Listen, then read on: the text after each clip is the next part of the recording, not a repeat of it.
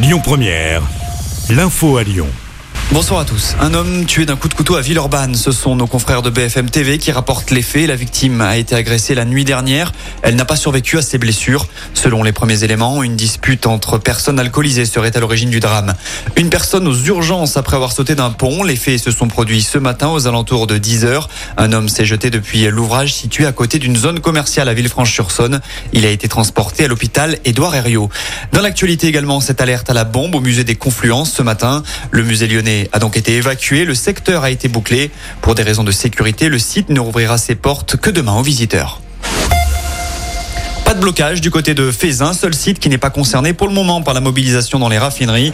Deux jours de grève annoncés par la CGT pour dénoncer la réforme des retraites.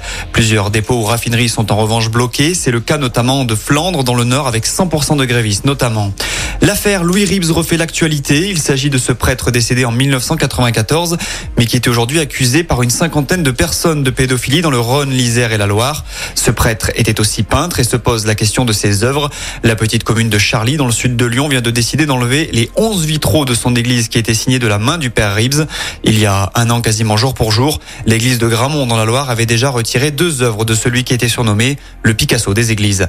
À Lyon, on en sait plus sur l'incendie du quai Saint-Antoine. Il s'était déclaré mardi midi au dernier étage d'un immeuble.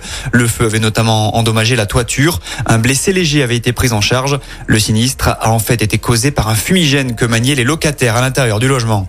Dans l'actualité également, une assistante maternelle mise en examen mardi près de Lyon. Elle est soupçonnée d'avoir secoué un bébé de 7 mois qu'elle gardait. Les faits remontent à vendredi dernier dans une commune située en Nord-Isère. Le nourrisson a été hospitalisé à l'hôpital femme-mère-enfant de Bron. Il a été victime du syndrome du bébé secoué.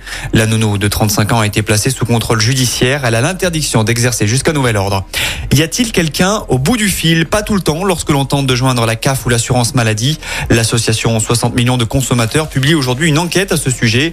Certains services publics seraient très difficiles à joindre. Selon une étude menée de septembre à novembre dernier, 72% des appels à l'assurance maladie n'aboutiraient pas. 1 sur 2 pour la CAF.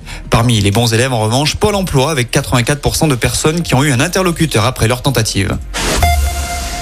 On passe au sport. L'équipe de France de handball est en demi-finale du mondial. Qualification hier soir contre l'Allemagne. Score final 35 à 28. Les Bleus joueront contre la Suède demain soir à Stockholm pour une place en finale. L'autre demi-finale opposera l'Espagne au Danemark.